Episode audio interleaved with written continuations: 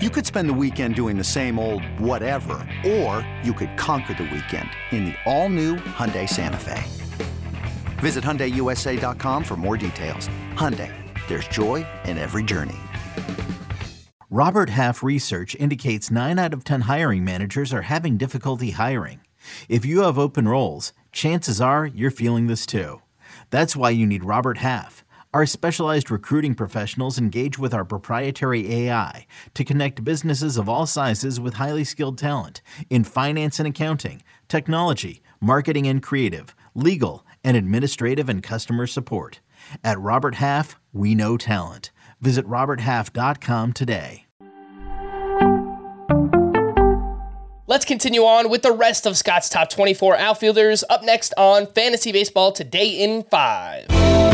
Welcome into FBT in 5 on Saturday, December 2nd. I am Frank Stampfl, joined by Scott White. And we left off on Thursday with the top 12 outfielders. Today we're going to talk about 13 through 24. And the first group includes Adolis Garcia, Michael Harris, Randy Arozarena, Kyle Schwarber, Christian Yelich, and Nolan Jones. Uh, some, you know, we spoke about on the full length podcast, Scott, Adolis Garcia, kind of a hard player to rank, not running as much as he used to. And then I guess differently from that is Michael Harris and Randy Arozarena probably going to provide you 2020. Um, so different skill sets here up top, 13 through uh, 15 in your rankings. Yeah, it's it's kind of weird because I don't love these players for the most part in, in this stretch of the rankings, and yet I acknowledge like given given how bad outfield becomes after this, you you you kind of have to make yourself love them. You know, you kind of have to see the glass half full for them. So Adolis Garcia, uh, he's basically stopped being a base stealer, and and yet he has uh, kind of solidified his place as a as an elite power hitter. The exit velocities have remained high. His plate discipline has improved a little bit and and and being in the Rangers lineup does him a lot of favors because the run and RBI totals are going to be great. I would prefer the batting average be of some help, especially since he's not a big base stealer, and and so I wouldn't say I'm enthusiastic about drafting Adolis Garcia here, but I acknowledge is probably where he needs to go. Uh, similarly, you got Randy Arozarena actually took a step back in stolen bases while the rest of the league took a step forward, and he's not that efficient on the base paths, had a horrible second half. There are a lot of reasons not to like him. Schwarber, of course, uh, you, count, you can't count on him batting even 200. He's going to give you 45 home runs, but uh, batting average is a category that needs to be filled early in roto leagues, and um, he is a huge detriment as far as that goes. You have to you have to really have uh, feel great about where you are in batting average with your first th- uh, four or five picks for to, to be the one who takes Schwarber here. Um, but this is probably where he needs to rank just in terms of overall output. Uh, Christian Yelich has the back issues, not a big power hitter anymore. He did take advantage of the stolen base environment in a way a Randy Arozarena didn't, and so that helps salvage Yelich's fantasy appeal, I think. But it's not like he's uh, a player who's going to contribute for you across the board. And even Michael Harris, I'm kind of backtracking here. I have Harris 14th. Even Michael Harris, I'd love Michael Harris. I think he'd be a cinch top 12 outfielder, except he bats ninth for the Braves. And that kills his run in RBI production. And moreover, I don't think it's going to change. Whenever whenever they try Michael Harris anywhere other than the ninth spot, he, the produ- like he doesn't it, it doesn't seem to go well. It doesn't seem to go well. And so um, it makes them reluctant to try it again. And their lineup is so deep that he kind of works in the ninth spot, giving giving a, a, a, a, somebody who can be on base ahead of Ronald Acuna batting leadoff. Like it, it, he, kind of feels like he's stuck there. So that's why even he's discounted a bit for as, as much as I like the profile. We got to go all the way to number 18 here, Nolan Jones, to find an outfielder who I'm excited to draft again. Ooh. And um,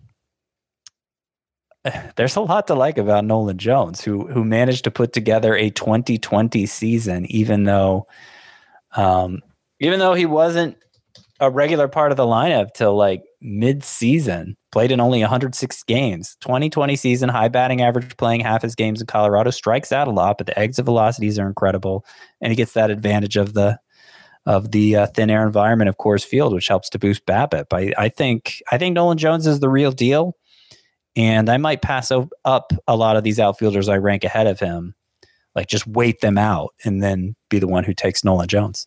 All right, number 19 through 24, we see Josh Lowe, followed by Jazz Chisholm, Bryan Reynolds, Spencer Steer, Seiya Suzuki, and George Springer. The two names up at the top here, Scott, Josh Lowe and Jazz Chisholm. I think we have loads of power and speed potential for both of them, but we might have playing time risk for different reasons. Josh Lowe, is he going to play against left handed pitching? We know that this is kind of a thing that the Tampa Bay Rays like to do. And Jazz Chisholm, he's just had trouble staying on the field because of injuries. Yeah, I would say Josh Lowe is another outfielder I'm really excited to draft. So Nolan Jones and Josh Lowe, if I can get one of them as my number two outfielder, then that's probably going to happen in a lot of drafts this year. Um, Lowe managed 20 homers, 32 steals, despite not playing against left-handers much. So imagine if he starts playing against left-handers, which – you know, the Rays potentially talking about moving Randy Arozarena. Um, they're going to need they're going to be, need to find somebody in their lineup that they can kind of build around. And Josh Lowe seems like he could be that guy. Seems like he could up his his playing time substantially, and I really like the skill set for him. The rest is pretty flawed. I mean, I'm fine with Ch- Chisholm, Reynolds, Steer, Seiya Suzuki and George Springer. I'm fine with them as starters, but like it does feel like there's a limit to their upside. Chisholm less so because of skills and more because of that substantial injury risk. Um, Seiya Suzuki took a big step forward in the second half, especially like August to September. He big, he performed like a stud, and um, that was the hope for him all along. And I'm, I'm, hoping just he finally achieved a comfort level in the majors that that can carry over to next year. But it's a big assumption for a guy who ranks as high as he does uh, again, that's that's you, kind of have to see the glass half full in this range of the outfield because everybody's vulnerable.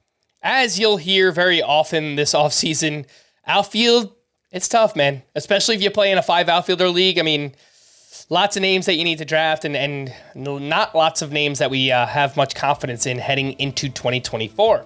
For more extensive fantasy baseball coverage, listen to the Fantasy Baseball Today podcast on Spotify, Apple Podcasts, the Audacy app, or anywhere else podcasts are found. Thanks for listening to Fantasy Baseball Today in 5, and we'll be back again next week. Bye bye. On May 23rd, I want to go back to normal. What's normal? The Paramount Plus original series, Evil, returns. We've already hunted werewolves, demons. And now what? A baby Antichrist? Okie dokie. Prepare yourself. You will not beat us. For the end. I have visions of hell. Make it stop. Make it shut up. You're not gonna survive this. Evil, the final season. Streaming May 23rd, only on Paramount Plus.